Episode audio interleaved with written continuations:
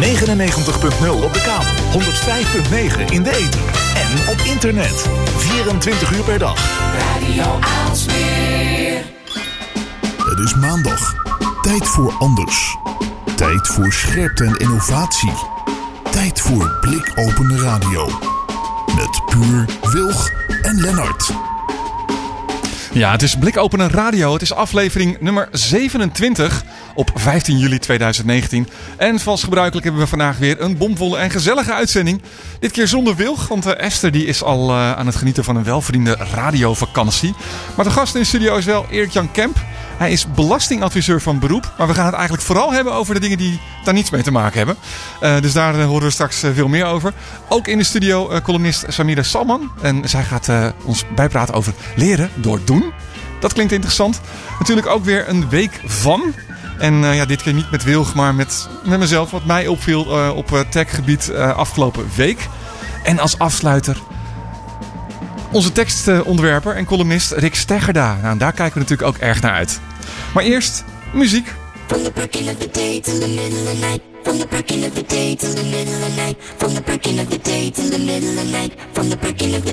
The middle of. Summertime and I'm caught in the feeling. On the ceiling.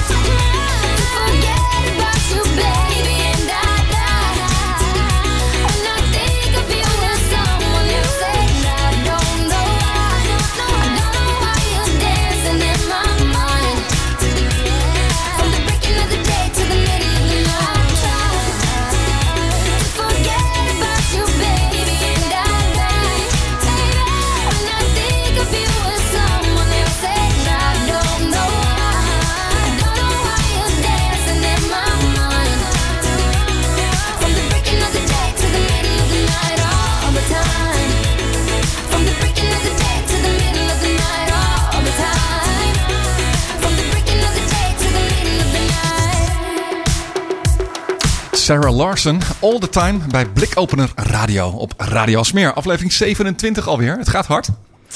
En uh, mijn naam is Annemaria Mantel. Ik ben hier voor jou uh, in de prachtige studio van uh, Radio Aalsmeer. En ja, wat brengen we jou deze week? natuurlijk prachtige gasten en columnisten. Iedereen staat in de starthouding voor jou. En ja, de bedoeling is natuurlijk dat je blik wordt geopend. Uh, we geven je ook een beetje huiswerk mee, zodat je de rest van de week ook prachtige dingetjes uh, kan delen en uh, ja, ontdekken. Um, naast mij iemand die onze blik gaat openen, een echte Aalsmeerder, Erik Jan Kemp. Ik ken hem al een tijdje. Kun je even vertellen wat je doet en waarom je dat doet, Erik? Uh, ja, goedenavond. Ik ben Erik Jan Kemp. Ik ja. uh, ben van beroep belastingadviseur. Waarom Weinig... moet je lachen? Ja, dat is nou niet het meest sexy onderwerp uh, wat, je, wat je in kan denken als je, als je op de radio zit. Ik vind je een held. Ja, dankjewel. Ja. nee, dat is, dat is niet het meest spannende. Ik heb ook aangegeven dat dat... mijn passie ligt er zeker wel. Maar dat is een passie van, van 8 tot 6. Okay. En daarna hebben we een andere passie. Ja, en um, ben ik toch nog even nieuwsgierig. Uh, waarom ben je uiteindelijk die kant op gegaan? Nou, vroeger wil je iets anders worden. Volgens mij niet dat je dan zeg maar als klein jongetje denkt van... Ja, je wilde belastingadviseur in plaats nee, van belastingadviseur wil je niet worden als je acht bent. Nee, als je acht bent wilde ik graag kok worden. Ja, dat, uh, dat leek mij geweldig. En, en, het is nog steeds geweldig trouwens. Laat ja. ik dat uh, voorop stellen. Um, ik heb ook een periode gehad dat ik fotograaf wilde worden. Nou, dat is er ook van gekomen. Ja. Maar ik ben ooit Um, toen ik mijn, uh, mijn VWO had afgerond, ben ik rechten gaan studeren. En toen viel al heel snel de keuze op fiscaal recht. Dat was toen nog een hele kleine vakgroep. En we begonnen met een man of 60. En dat maakte het uh, ja, interessant. Je kende iedereen en uh, op basis daarvan afgestudeerd. En uiteindelijk werk weten te vinden daarin. En tot op de dag vandaag met zeer veel passie, want ja. dat is belangrijk in werk.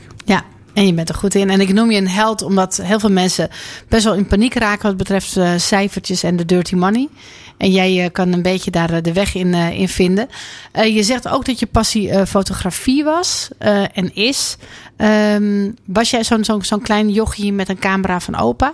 Nee. Nee, was, wat was nee, je eerste camera? Uh, mijn eerste camera was denk ik een Agfa Klik of een Agfa Klak. Maar het, het, het, het Is zat... dat zo eentje die in en uit ging? Nee, nee, oh. nee, nee, het was een veel oudere camera. Maar eigenlijk kwam het ergens anders door. Mijn vader fotografeerde al vanaf dat hij een jaar of 16, 17 was. En die had in ons huis een donkere kamer. En uh, dat, is, ja, dat, is, dat is een bijzondere plek, omdat die, zoals het woord al zegt, donker is. Ja. Daar stond een vergrotingsapparaat, uh, daar stonden bakken. Waar, lenzen. Uh, lenzen viel wel mee. Oh. En vloeistoffen, ja. Vloeistoffen, precies. Er stonden ja. bakjes met, met, met ontwikkelaar en met fixeer. En dat zag ik hem doen. En daar ging een wereld voor me open. Want je maakt dan weliswaar een foto. En uh, op het moment dat je het negatief hebt. Want vroeger hadden we nog filmpjes. Ja, je moet misschien ja. maar even uitleggen. Want dat is gewoon uh, misschien een aantal luisteraars uh, volkomen onbekend.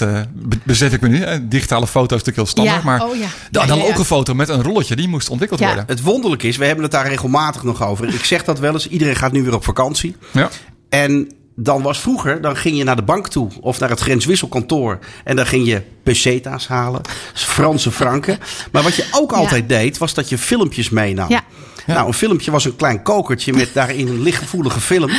En die moest je laden in je camera. En je kon daar afhankelijk van het aantal opnames wat erop stond. Dat was 12, 24 of 36. Ja. En daar redde je het gewoon mee. Als je een kleinbeeldcamera had. En dan had je drie, vier. Ik, ik, ik heb recent mijn hele ja. archief ingescand. Ja. En dan had je een foto. Of had je een vakantie. En dan had je drie filmpjes. Dan had je iets meer dan 100 opnames. Als ze allemaal goed waren. Ja.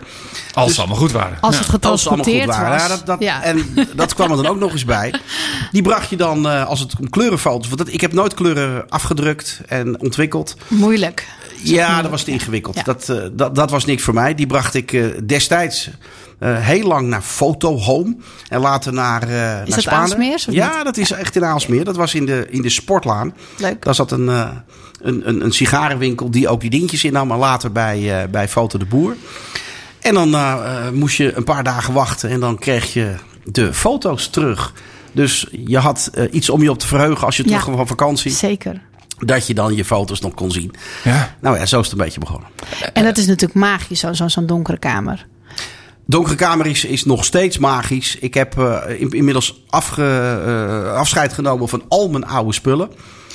Ehm, maar het, het, het, het blijft, je hebt een wit vel. Eh, het is een donkere kamer met een rood lampje. Ja. Eh, dat, was, eh, dat, dat tastte niet het, het fotomateriaal Ja, aan. klinkt heel spannend tot nu toe. Het, het is ook heel spannend. En eh, zie dan je- legt hij die onder je vergroten neer. Je kreeg een, een, een negatief te zien.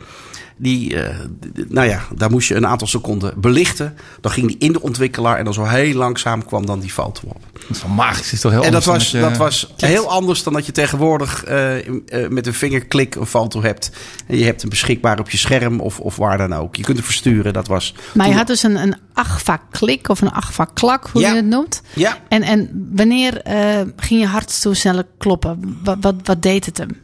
Kwam dat door je vader? Of, of Nee, dat was, dat was zelf zelf deed? omdat je in eerste instantie ben je al heel blij dat als je een foto maakt dat die scherp is. En dat er in ieder geval op staat waarvan je dacht dat je dat de bedoeling was? gefotografeerd had. Dat was al heel wat. En dat ging ook nog, om het helemaal technisch te maken, dat was niet een kleinbeeldcamera, maar dat was een, een, een 6x6 camera. Dus die hadden negatieven die 6 bij 6 centimeter waren, Oh ja. heel bijzonder. Ja. Ja, en dan, dan ging je mee op pad en dan maakte je daar foto's mee. En, en, en mijn eerste foto's, dat was van een vakantie in Fréjus in 1974. Zo oud ben ik al. Prachtig, Nou. prachtig, prachtig. En, en als je jezelf moet omschrijven als fotograaf. eh, elke fotograaf heeft natuurlijk zijn eigen signature. Eh, wat voor fotograaf ben jij? Ehm, ik, ik vind het prachtig om, om, om, om, te, ja, om te proberen om in één beeld een verhaal te kunnen vertellen. Om, om je de waarheid te zeggen, daar ben ik iets minder goed in. Ja, daar ben ik echt minder goed Ik in. denk niet dat het aan jou is om dat te oordelen. Nee, maar laat ik het zo zeggen. Ik heb in de, in, in de afgelopen jaren heb ik met name eh, meerdere foto's gemaakt. En kinderen en andere mensen gevolgd in hun doen en, halen, in hun doen en laten. Ik heb op de, op de basisschool van allebei mijn kinderen heb ik ze gevolgd vanaf groep 1 tot en met groep 8. En daar aan het eind van de vakantie, of aan het eind van hun schoolcarrière, dus aan het einde van groep 8, een, nou, een film gemaakt van al die foto's. En dan kun je met die foto's een heel erg mooi verhaal vertellen. Heel mooi. Snap ik. Ja, misschien wel mooier nog dan dat je per se video gebruikt daarvoor. Ik vind van wel. Maar typisch voor jouw signature is denk ik ook eh, zwart-wit. Zwart-wit en kleur. Ja. Ja? En wat heeft, wat heeft je voorkeur? ja zwart-wit. En waarom? Veel sprekender. Het is lastig dat we hier bij de radio zitten. Want dan Nee, nee, dat nee, heel nee, erg dat is mooi juist heerlijk. zien. Want dan Het is krijg je geen het juist, kleurenradio, dan maar, krijg je het ja. juist, eh, Nee, kleur... dan moet je het juist omschrijven. Dat is juist zo mooi. Nee, dat is, dat is op zich helemaal niet zo ingewikkeld. Kijk, een, een, een portret van iemand in kleur, daar zie je alles zoals het is. Dat kan overigens heel erg mooi zijn. Maar je moet maar eens opletten als jij goede portretfoto's ziet, ook al zijn ze in kleur. Daar is daar in veel gevallen toch wat gerommeld. En daar bedoel ik in positieve zin. ik snap het. Ja. aan de kleur. Ja. Nou, als je dat doortrekt, dan kun je ook alle kleuren wegdenken, weglaten. En dan, eh, dan ben ik ervan dat ik, dat ik contrastrijke foto's heel erg mooi vind. Dus waar het verschil tussen zwart en wit heel groot is. Ja. Dan, ehm, dan, dan, dan spreekt dat veel meer dan, dan in een kleurenfoto. Maar nogmaals, het is, het is, mijn hart gaat uit naar zwart-wit. Ja. Maar met kleur kun je ook enorm veel mooie dingen maken. Ik, ehm, ja, ik- ik, ben heel nieuwsgierig naar waar we uiteindelijk naartoe gaan. Hè, Want we hebben het ook ja, eh, uiteindelijk over documentaire fotografie naar de, de muziek.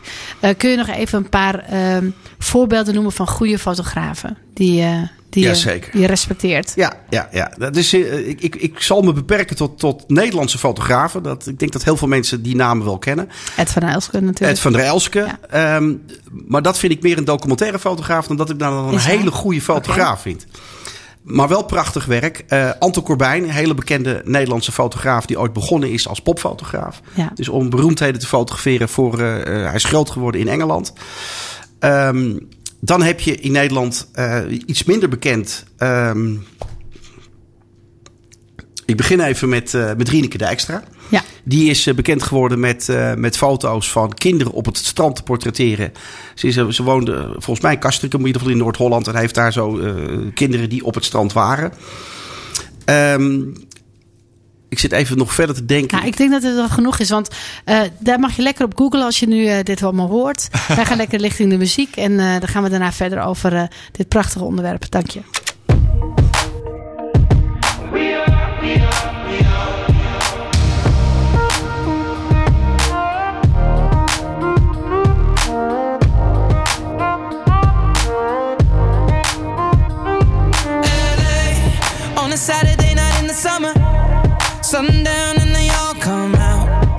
Lamborghinis and they rented hummus. The party's on, so they're heading downtown. Everybody's got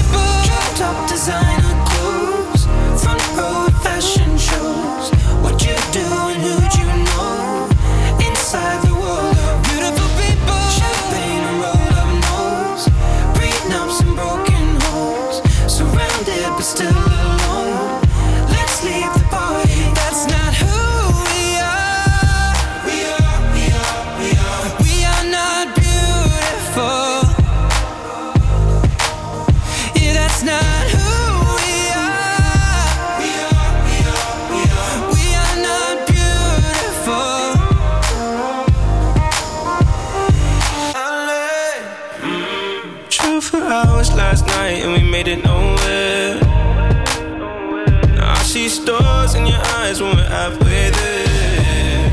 Oh, now I'm not phased by all the lights and flashy cameras. Cause with my arms around you, there's no need to care. We don't fit in well. We are just ourselves. I could use some help getting out of this conversation here. You look stunning, please. Don't ask that question here. This is my only fear that we become beautiful people. Top designer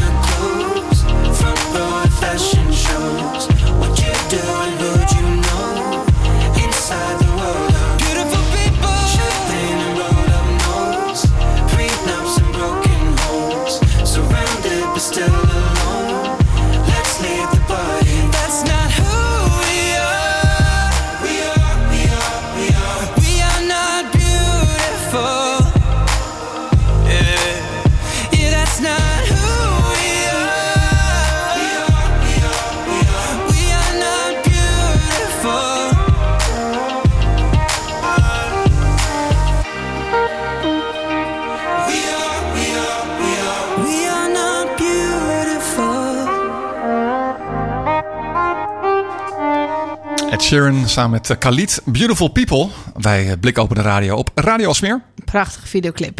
En eh, wat ik altijd vind is videoclips die lopen altijd een beetje vooruit op de, de mode van nu. Hè? En cinematografisch en, en fotografisch ja, wordt de trend eigenlijk altijd daar als eerste gespot. En ja, Sheeran is natuurlijk meestelijk met zijn videoclips altijd om ja, de meest lelijke of mooie videoclips te maken. Eh, als we het hebben over documentaire eh, fotografie. We hebben hier eh, Erik Jan Kemp van beroep belastingadviseur. Maar grote passie en een groot hart voor fotografie. En is daar ook heel goed in, als zeg ik het zelf. Ehm, wat is documentaire fotografie? Nou ja, verhaal vertellen middels foto's. Ehm, moeten we eigenlijk even terug. Fotografie is een redelijk nieuw medium. Het bestaat eh kleine 100 jaar, maar dat het echt voor iedereen bereikbaar is, dat is nog helemaal niet zo heel erg lang. In de jaren 20 en 30 begon dat een beetje te komen. Toen had je niet meer eh, hele grote eh, apparatuur nodig om, eh, om een behoorlijke foto te maken. Leica heeft daar een, eh, een, een, een baanbrekende werk eh, van gemaakt. Om een camera te kunnen maken die niet groter was dan, nou ja, laat ik maar zeggen, twee sigarettendoosjes aan Oh ja. elkaar. En toen werd ineens ja, werd het medium fotografie bereikbaar voor, voor meer mensen. En toen zie je ook vanaf dat moment, en met name de tweede helft van de jaren 30, dat er een, een, een aantal mensen waren van de kunstacademie. Die eh, dat gingen proberen in Berlijn. Wonderlijk genoeg eh, broedplaats geweest van, eh, van grote fotografen. Ja. Die, die op pad gingen en de wereld niet meer gingen vastleggen door het te tekenen, maar door het te fotograferen. In de Eerste Wereldoorlog waren ook al wel foto's gemaakt, maar die waren eigenlijk nooit aan het front. Die waren meer achter het front en die vertelden wel een verhaal. Maar dat was allemaal ingewikkeld. En vanaf nou ja, halverwege de jaren 30 was het mogelijk om, eh, waar ik het net al even over had, om een filmpje vol te schieten. Ja. Dat film was overigens afgeleid van een, eh, de, de gewone speelfilm. Ja. Hè, maar die was ook 35 mm. En toen trokken allerlei mensen de wereld in om, eh, nou ja, dat klinkt vervelend, maar ellende dat verkocht ook Ja. in die tijd. Zeker. De Spaanse burgeroorlog was, was een van de eerste Ja. grote geschiedenis eh, events, om het maar even heel eh, in deze tijd te zeggen. Ja. Waarbij ehm, ja, foto's werden gemaakt van, eh, van, van mensen. En niet eens zozeer van, van het front zelf, want dat is doodsaai. Daar kwamen ze al heel gauw achter. Maar met name wat het teweeg bracht. En er was natuurlijk geen Netflix in die tijd. Dus je kon ook echt eh, de ogen en oren van, van, van, van mensen zijn. Ja, waardoor ze, ja, ik denk dat het in die tijd weekbladen waren of, of, of maandbladen. En dan, dan ging, ging je echt reizen in je hoofd door die foto's. Kranten denk ik. waren er al wel. En er waren ook al weekbladen. En die, die, die, die, eh, die waren de eerste die die foto's afnamen. Je had dan weliswaar de bioscoopjournaals. Want televisie was Oh ja. er ook toen nog niet. En daar werd wel ook gefilmd. Maar dat waren in die tijd ook nog logge en ingewikkelde camera's... om die on spot mee te Ja. nemen. Dus even, even waar we Kan je het land van Franco niet eh, van A naar B? Nee. Precies, hè? en om het maar even te zeggen, dat waren misschien de eerste de bloggers, de vloggers. In Ja. ieder geval Ja. mensen die eh, dicht bij hun onderwerp konden zitten. Om daar verslag van te doen. Nou, toen kwam de Tweede Wereldoorlog. Toen was het allemaal weer wat makkelijker om te fotograferen. En eh, na de oorlog heeft het een, een, een nog grotere vlucht ge- genomen. Waarbij er een, eh, ja, persagentschappen ontstonden van, eh, van fotografen die zich bundelden en eh, daarmee de wereld rondgingen om verhalen te vertellen.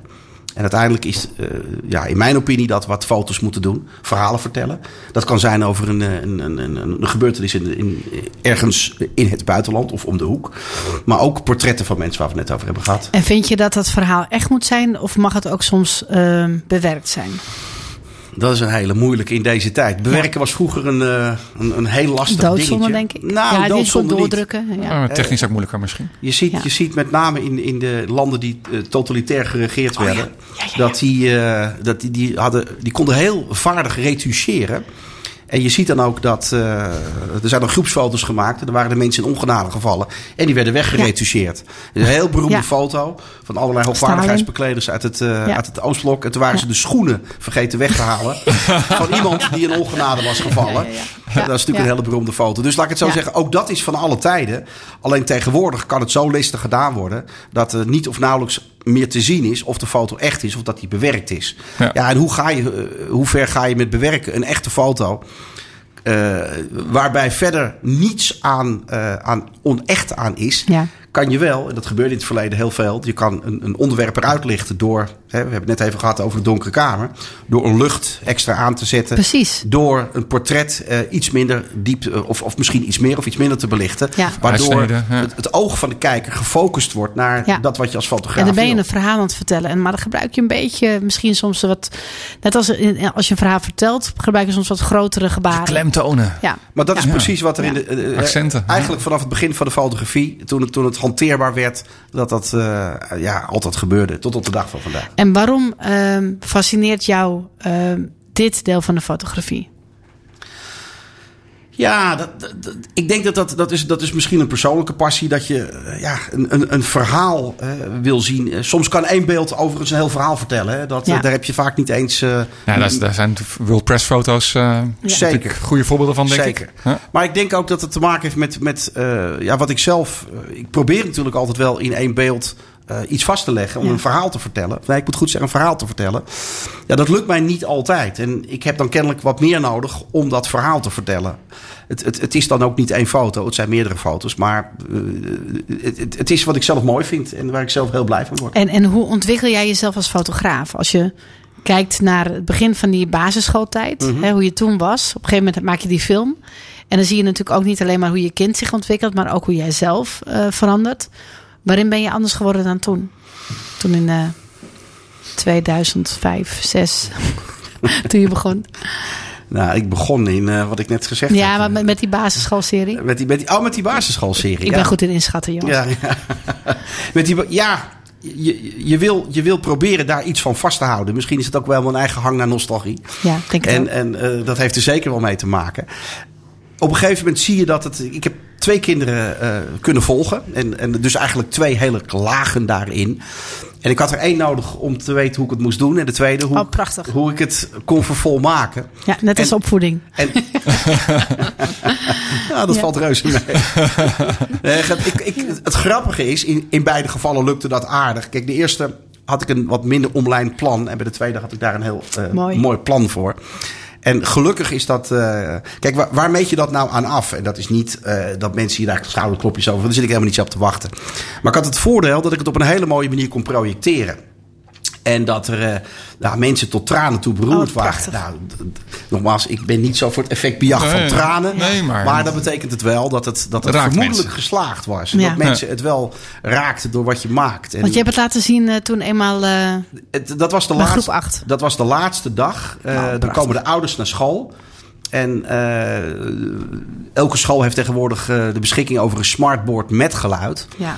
En dat was, eh, dus dan kon je een kamer, of eigenlijk een, een schoollokaal, kon je helemaal donker maken. Dus het had al een beetje Ja. het gevoel van een bioscoop. Cinema. Ja?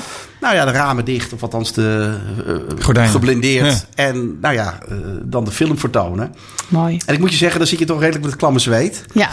Ja, en dan komt is toch acht jaar van je het leven, klaar misschien wel Het tien jaar. Ja, Ja. Dat, dat, dat, dat was het niet. Maar hoe zou het vallen? Ja. Ik bedoel, als ik het mooi vind, dat, dat zegt Ja. nog niks. En eh, toen waren er veel mensen tot, tot, tot tranen toe beroerd. En, en, en, maar in de goede zin van het woord. Hè? Want Heerlijk. En hoe, Ehm, hoe, je- hoe, hoe, ja. ehm, verspreid je tegenwoordig je werk? Ja. Ik kan me voorstellen dat digitaal maken natuurlijk heel veel makkelijker. Eh, social media maken dat veel makkelijker.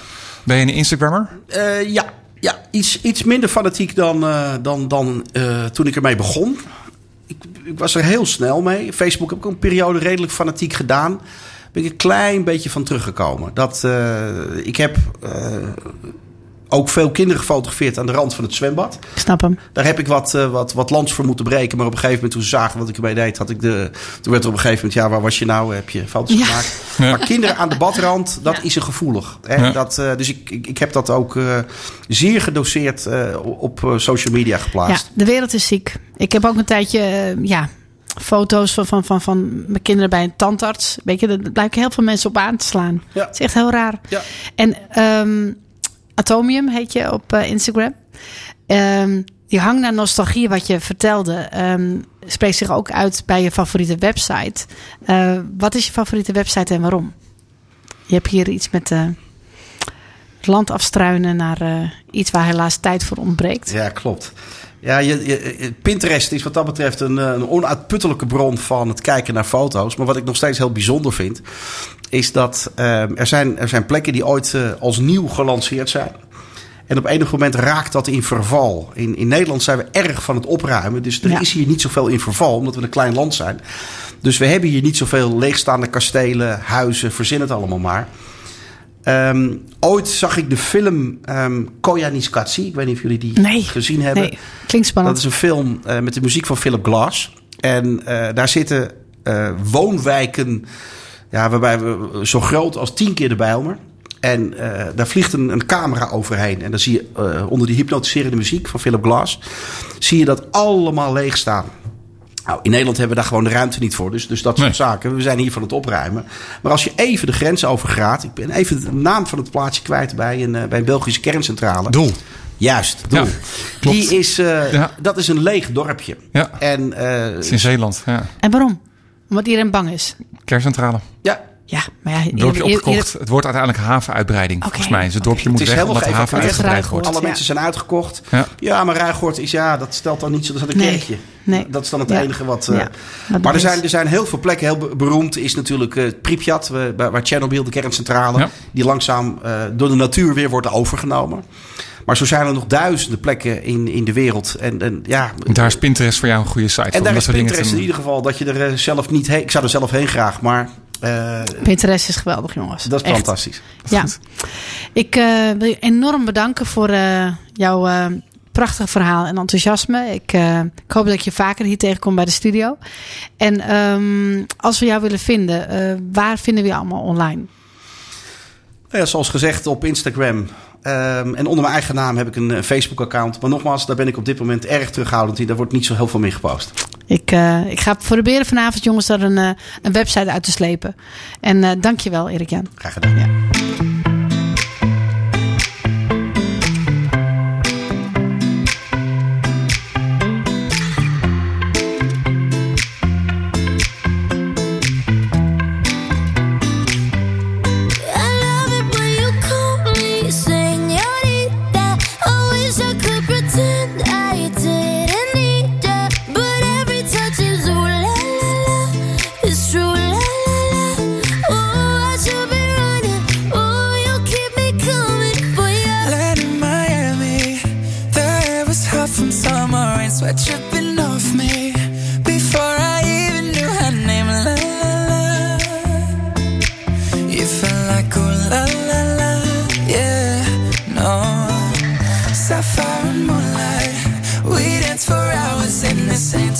the sunrise.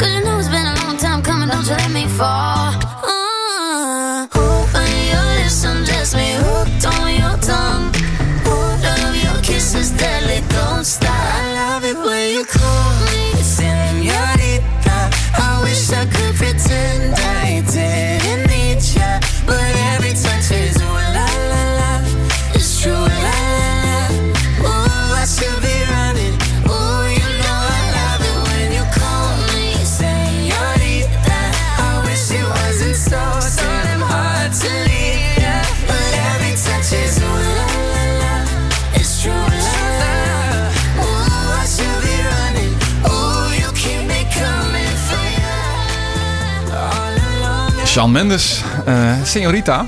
Is het Shawn Mendes? Ja, samen met eh, Camilla Cabello. Op de radio dus, bij Radio Smeer. Eh Blikopener Radio. En te gast in de studio, onze columnist Samira. Hallo, hallo. Welkom. Thanks. En nou ja, jij, jij bent eh, van eventcouriers.nl. Ja, Eh, je zit in de eventindustrie, zit je bovenop. En je hebt onze column voorbereid. Klopt. Ik wil eerst even, voor ik hem ga vertellen, nog even kort eh, eh, jullie bedanken. Want ik heb de vorige keer voor het eerst een gesproken column gedaan. En eh, die heb ik daarna nog even opgenomen. Want ik heb de, met de mobiel ingesproken, dus het geluid was niet zo goed. Dus ik heb opnieuw ingesproken en gedeeld. ging over duurzaamheid en evenementen. En die is heel erg goed opgepakt. En ik was daar zelf zo enthousiast over, ook met het opnemen en het editen. En toen dacht ik, ik ga beginnen met podcasten. Oh, wat goed. Ja, dus ik heb hem vorige week gelanceerd. Het lag al een tijd. Het idee had ik al een tijdje, maar het duurde eventjes voor ik. ehm, ehm, maar ja, dit was dus een goed duwtje in de rug. Het was een blikopener. Ja, ja en daar gaat eigenlijk. Het is wel een mooi bruggetje naar, eh, Ja. naar mijn column. Dus ik ga beginnen. Ja. Ik hou ervan mezelf in het diepe te gooien en te leren door te doen. Zeker sinds ik zelfstandige ben, is dat voor mij de enige manier wat werkt.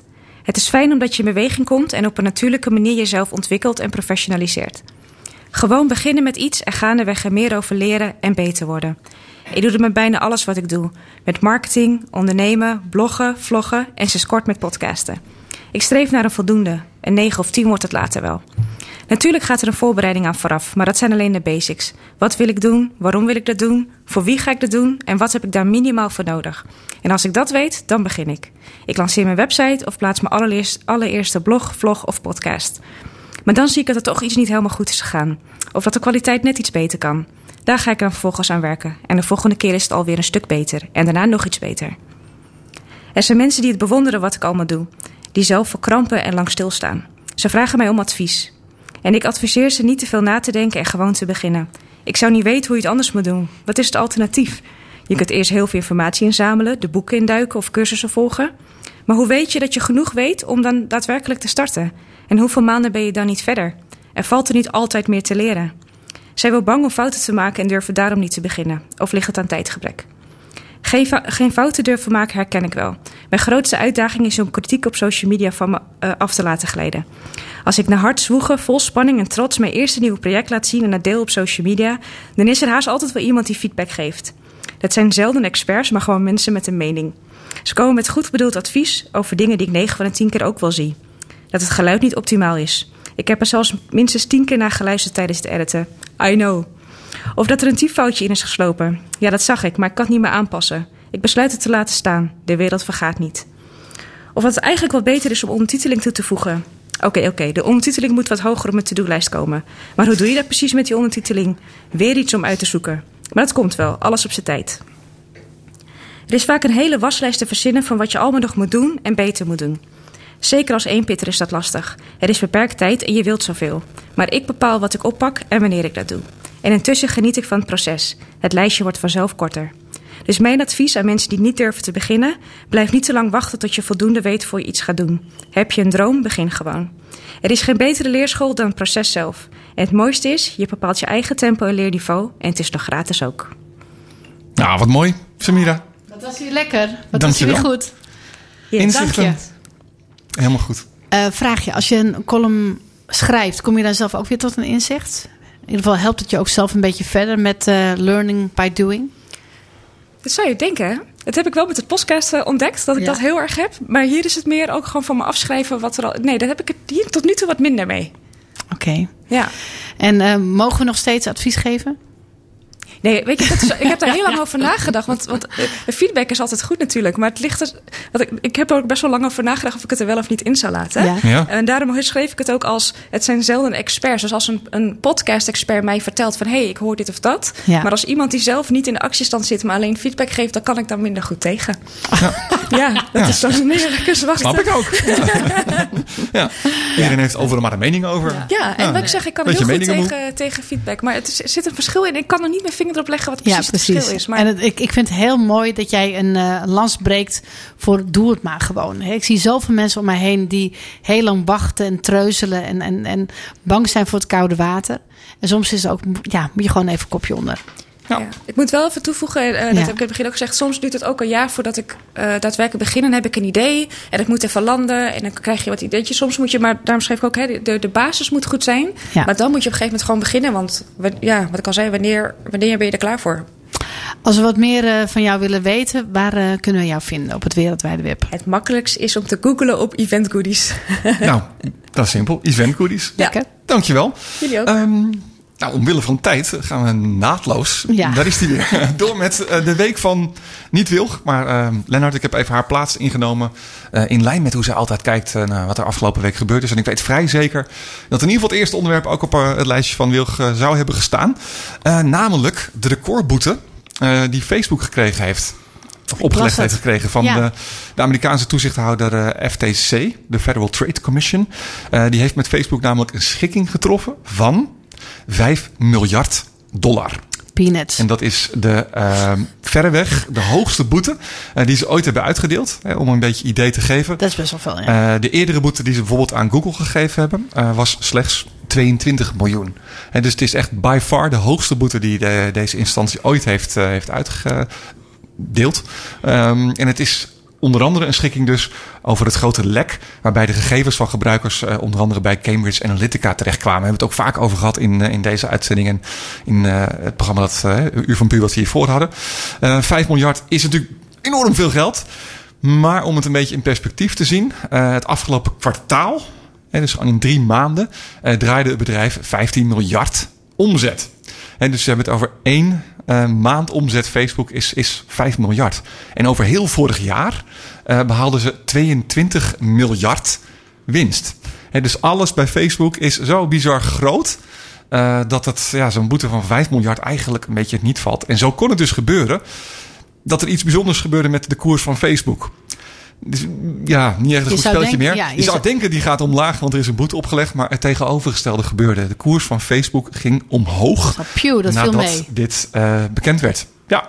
Wat raar, hè? en daarmee werd het eigenlijk een, eh, ja, in, plaats van een straf, werd het een soort lachertje in de ogen van veel eh, deskundigen en ook van diverse senatoren die zich daarover hebben uitgesproken. Zuckerberg is dus alleen maar rijker geworden van, een, van de hoogste boete die ooit is opgelegd zeg maar, in Amerika op dit vlak. Het is toch de tweede keer al deze uitzending dat we het hebben over ja, dat Facebook toch een beetje, beetje- ja, toch een beetje in, in, in een bepaald hoekje wordt geduwd. Ja, Ik las ook in het is te FD, groot eh, en ze zeggen hier ook ja. over van het, de enige straf die zou helpen is als het echt merken. ja. Facebook had al 3 miljard apart gezet hiervoor. En ze dachten al, nou, het komt tussen de 3 en de 5 uit. Ja. Dus dit raakt ze niet echt. Dus, Ja. dus hier zal ze En het is niet te groot, maar ook misschien niet veilig. Ik weet dat Wozniak, de, de man Ja. eh, Apple en naast eh, ja, Apple oprichter, die heeft ook gezegd van nou, ik, ik stop ermee deze week. En, en die man is best wel ook Facebook-fan. Dus ja, een beetje, ik, ik, ja, ik blijf nog steeds. Maar Ja. ik, ik snap wel eh, dat mensen zich daar minder veilig voelen. Ja. Ja. Lastig. Lastig. Heel lastig. En ook gewoon wat zo'n ja, zo'n bedrijf. Lastig en listig. eh, voor mij is het ook niet eerder gebeurd dat een bedrijf eh, zo groot kan worden en zoveel invloed heeft. Ehm, en zeker op het gebied van privacy natuurlijk is dat En heikel. democratie. Ja, en democratie en alle invloeden die dat heeft, eh, is een soort oncontroleerbaar monster geworden eigenlijk. Ja. En wat kun je daar nog aan doen? Nou ja, een boete van 5 miljard is in ieder geval niet genoeg. Nee. Is de conclusie, want Nee. er wordt alleen maar meer van waard. En Regels zou ik je zeggen. zou bijna kunnen zeggen, dus, hè, dat, dat kritiek die mensen erop uiten, van nou, nu word je eigenlijk eh, een soort van beloond voor slecht gedrag. Ja. En dat is natuurlijk wel heel erg raar. En dat hadden ze natuurlijk zelf ook niet be- bedacht. Hè. We zijn de maanden is die Trade Commissie daar natuurlijk mee bezig geweest. Ehm, maar dit is het resultaat geworden. Merkwaardig. Ja. Ehm, nou, ander nieuws. eh, ook weer grappig. Eh, sinds eh, vandaag rijdt de eerste bezorgrobot van Albert Heijn rond in Eindhoven. Op de high-tech campus al daar. En studenten en medewerkers kunnen daar hun spullen via een app bestellen. Waarna de robot de waar komt thuis brengen. En voorlopig gaat het om een test die nog tot volgende week vrijdag duurt. Dus we gaan het twee weken testen. Er zijn ook geen plannen om dat op grote schaal groter uit te rollen naar de gewone wereld. Ehm, en het is ook niet helemaal automatisch. Want de medewerkers van de plaatselijke winkel moeten dat nog wel handmatig in het karretje doen. En dan gaat dat karretje zelf rijden zeg maar, naar de be- bezorglocatie. Waar de kopers dan ook weer zelf die spullen uit het wagentje moeten halen. Maar het is natuurlijk wel grappig. Hè? En het afgesloten terrein van zo'n campus, ja, die leent zich daar heel goed voor. Want ja, die karretjes zijn nog niet toegestaan, ook op de openbare weg. Ehm, maar een grappige manier. Heeft iemand hem al gezien, jongens? Nee, ik heb alleen die eh, proef met die drone gezien. Dat ja, het, eh, dat Amazon is er heel ver mee. Ja, dat het in je tuin eh, gebracht wordt. Eh, nog die karretjes nog niet. Nee. Oké, Ja, nou ja. spannend. Ik ben benieuwd Dus hoe dat dat gaat. zijn die vliegtuigen die ik over, dat over zie komen in Aalsmeer. Het zijn gewoon Dat bezorgdrones. Het zijn gewoon 500 bezorgdrones. Hele grote bezorgdrones die over ons heen gaan. Bezorgen heel veel mensen. Ja, dat is het. Ja, ja nou grappig. Ehm, ook nog over digitale assistenten. Eh, ruim een derde van de Nederlanders die gebruikt wel eens een digitale assistent. Zo'n 14% zegt de assistenten, zoals bijvoorbeeld eh, Siri van Apple Oh, of eh, de Google Assistant, en niet te gebruiken overigens vanwege zorg om privacy. En dat blijkt dan uit een onderzoek van Telecom Paper. Dat die privacyzorgen rondom spraakassistenten niet helemaal onterecht zijn. Ja, dat bleek vorige week, of, deze week ook nog wel toen uitlekte dat Google medewerkers ehm, meeluisteren met een deel van de gesproken opdrachten aan de Google Assistant. Toch. En daarbij krijgen die medewerkers dus soms ook onbedoelde opnames te horen van privégesprekken. Kijk, dat, en die opnames hebben ze aangegeven zijn nooit langer dan een minuut. Maar ja, in die minuut kan natuurlijk wel van alles gezegd worden. het is lang, hè? En volgens Google is dat meeluisteren nodig om de kwaliteit van de spraakherkenning te verbeteren. Dus ehm, ja, snap ik ook wel weer. Hè, dus Ja. je moet ook wel kunnen, in de context kunnen plaatsen en kunnen kijken van doet hij het wel goed? Moet je wel iets mee kunnen vergelijken. Maar ja, Ja, je dat- hoort het steeds vaker ook op Twitter dat mensen zeggen van nou, dit is te toevallig dat, dat dit nu eh, in, in mijn advertenties komt. ja, En dan zegt, ja, zeggen bepaalde online marketeers, zolang ik die functie nooit heb gezien. Hè, zo van, eh, ja, afluister, het marketeer gevraagd. En dan bestaat het niet. Maar toch, als je dit nu even vertelt. ja, ik denk dat Google daar wel een eh, vacature voor openstelt. Ja, Nee. ja. Ik eh, ben heel benieuwd hoeveel mensen een Sonos luidspreker op een kamer, op hun slaapkamer hebben staan. Slaapkamer. Oh, Ja. smeug. Ja. Ja. ja. Ik nou denk ja. weinig. Ik denk- ja, ja ik, ik weet het niet. Ik denk het niet. Ik denk Nee. dat er heel veel mensen Dan krijg je, hey Google, doe de gordijnen dicht. Oh ja, natuurlijk. En als mensen dat dan thuis nu van Google ding hebben, dan doen ze dat misschien ook Nou, wel. ik had het drie weken geleden. Toen ehm, maakte, ik een, maakte ik een grapje op kantoor over Jaguar. En toen kreeg ik gelijk smiddags een advertentie van Jaguar eh, bij Instagram. En ik vond het zo toevallig. Maar je hebt geen, geen spraakding op kantoor, of wel? Nee, nee, nee, met mijn eigen telefoon. Maar Ja, ik, ik, ik vond het zo toevallig. Ja, Dat is toch te toevallig, jongens? Hoe vaak gebruik je dat woord? ja geen idee. Ja, maar ja, in ieder geval, eh, ik werd flink gebashed op Twitter dat, dat ik zo eh complottheorie-achtig dacht. ja, Ja, aluminium moet je dan net niet op. ja, Nou, ja, ja. Trouwens, ehm, ook uit het onderzoek bleek dat eh 34% van alle Nederlanders wel eens zo'n spraakgestuurde virtuele ehm, assistent gebruikt. En mannen iets meer, eh 41% vergeleken met vrouwen 27%. En de slimme assistenten die worden het meest gebruikt voor online zoeken. Dat is eh, ruim 60%. Het instellen van navigatie, vind ik vrij logisch, Ja. 34%. Of het bellen van contactpersonen, 33%. Wie van jullie eh, doet ook spraakappjes? Dat, dat, dat je wil dat het wordt uitgetypt door de virtuele assistent? Niemand? Ik gebruik WhatsApp wel eens in de auto. Ja, dat je, dat je ook praat en dat, dat je het dan, praat en, en, en ik ben- dat het wordt uitgetypt of dat je het opneemt? Nee, dat, dat, hij, dat hij een tekst voor je schrijft. Ja, leuk, hè? Eh, dat als je in de auto zit, je, je, dan kan je natuurlijk niet typen. Ja, ja, En het is verbluffend hoe goed ze dat doen. echt. Het Ja. gaat zo goed Ja. de laatste tijd. Ja, zo knap. Ja, heel mooi. Nou, tot zover eh, de week van Lennart. We doen een stukje muziek en dan gaan we naar eh, de afsluiter van deze week. En dat is een, een column van onze tekstontwerper Rick Steggerda.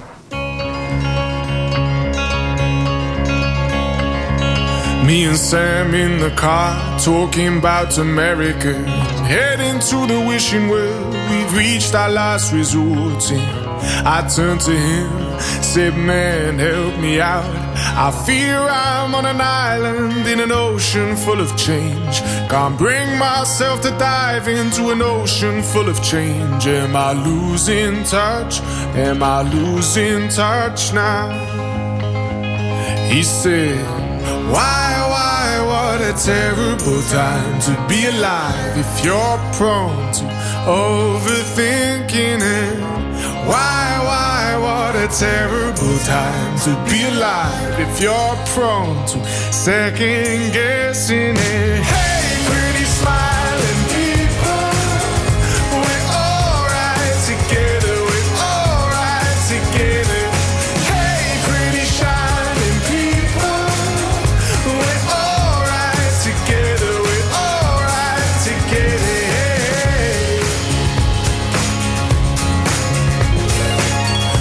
It turns to dream about the lottery what we might have done if we had entered and had won. We're each convinced that nothing would have changed. But if this were the case, why is it a conversation anyway? Are we losing touch? Are we losing touch now? He said, Why, why, what a terrible time to be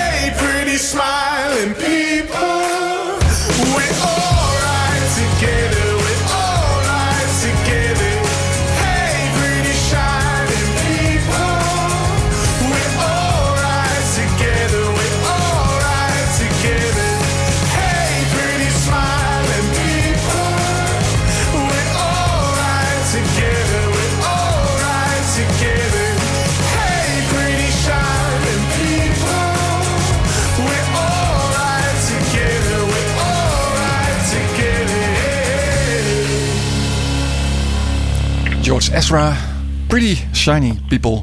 Bij Blik Open de Radio. Ehm, ik zei het net hartstikke verkeerd. Ik riep tekstontwerper, maar is natuurlijk gespreksontwerper. Aan de telefoon Rick Steggerda. Rick, goedenavond. Goedenavond. Je bent niet heel boos, hoop ik, hè? Nee, het is je echt vergeven. Goed zo, dankjewel. Ik haal ze altijd Ja. door elkaar, sorry.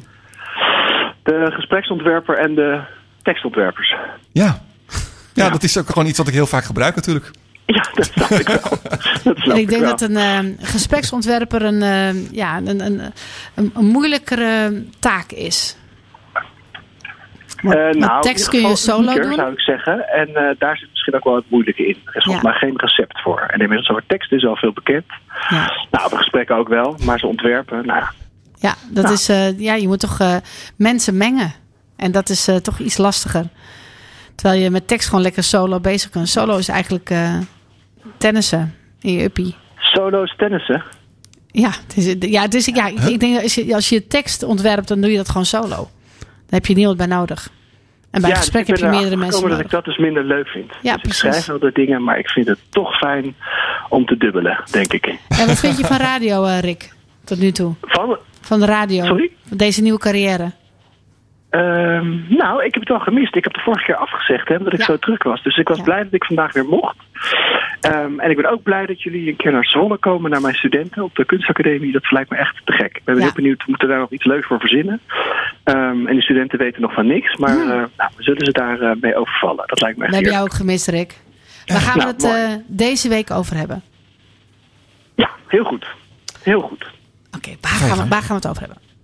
Ehm, en mijn column heet Ik kom terug van vakantie en neem mee. Eh, volgende week, maandag, zit ik niet thuis, maar op een camping in Frankrijk. Om even voor zeven lees ik dan geen column voor, maar ben ik mogelijk nog aan het zwemmen met mijn dochter in de rivier. Aan het zweten boven een campinggas waar ons eenpitsgerecht langzaam tot garen komt. Eh, of de kleine kapitein aan het voorlezen aan mijn kinderen.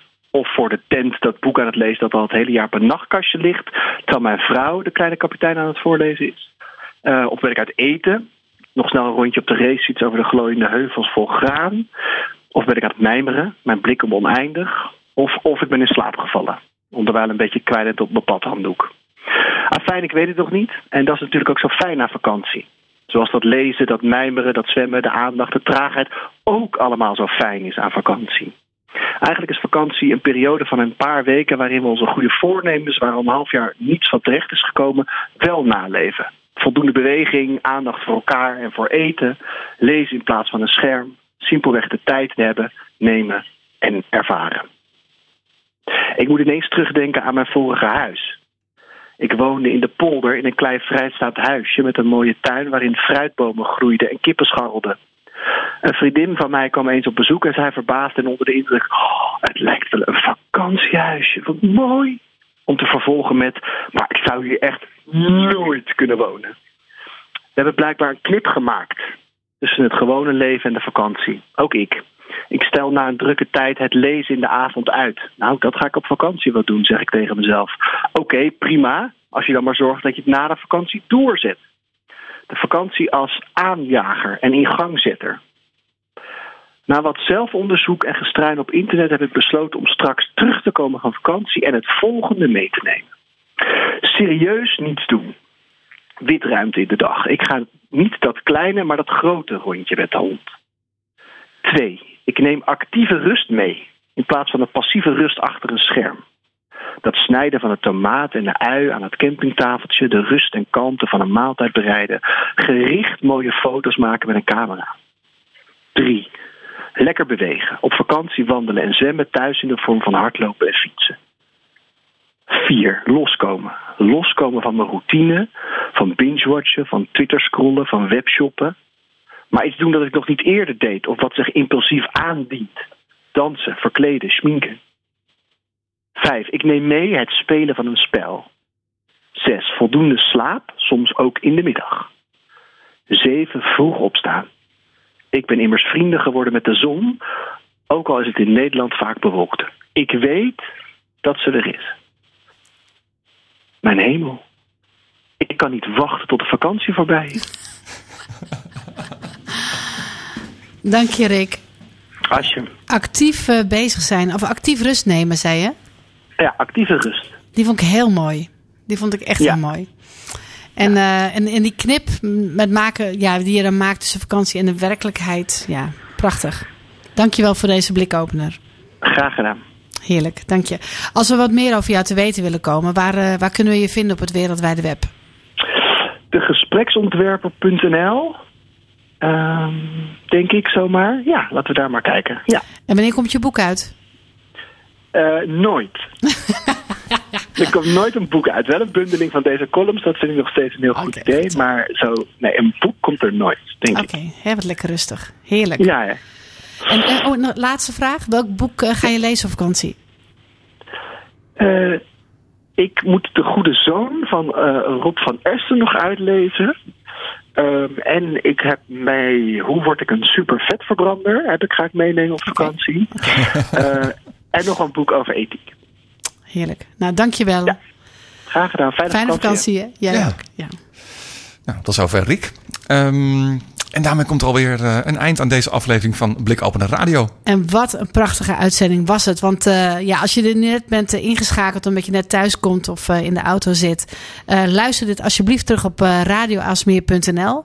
Eh, dan kun je in ieder geval terug horen hoe Erik Jan eh, Kemp vertelde over eh, documentaire fotografie. Ja, natuurlijk ook eh, de column eh, van Samira, hè, Doen door te leren. Van Event Goodies. Ja. De week van Lennart.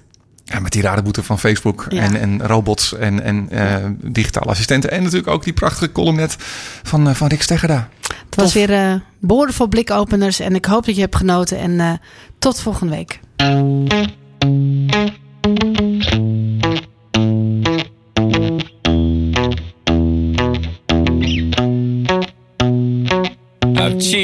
And I've lied.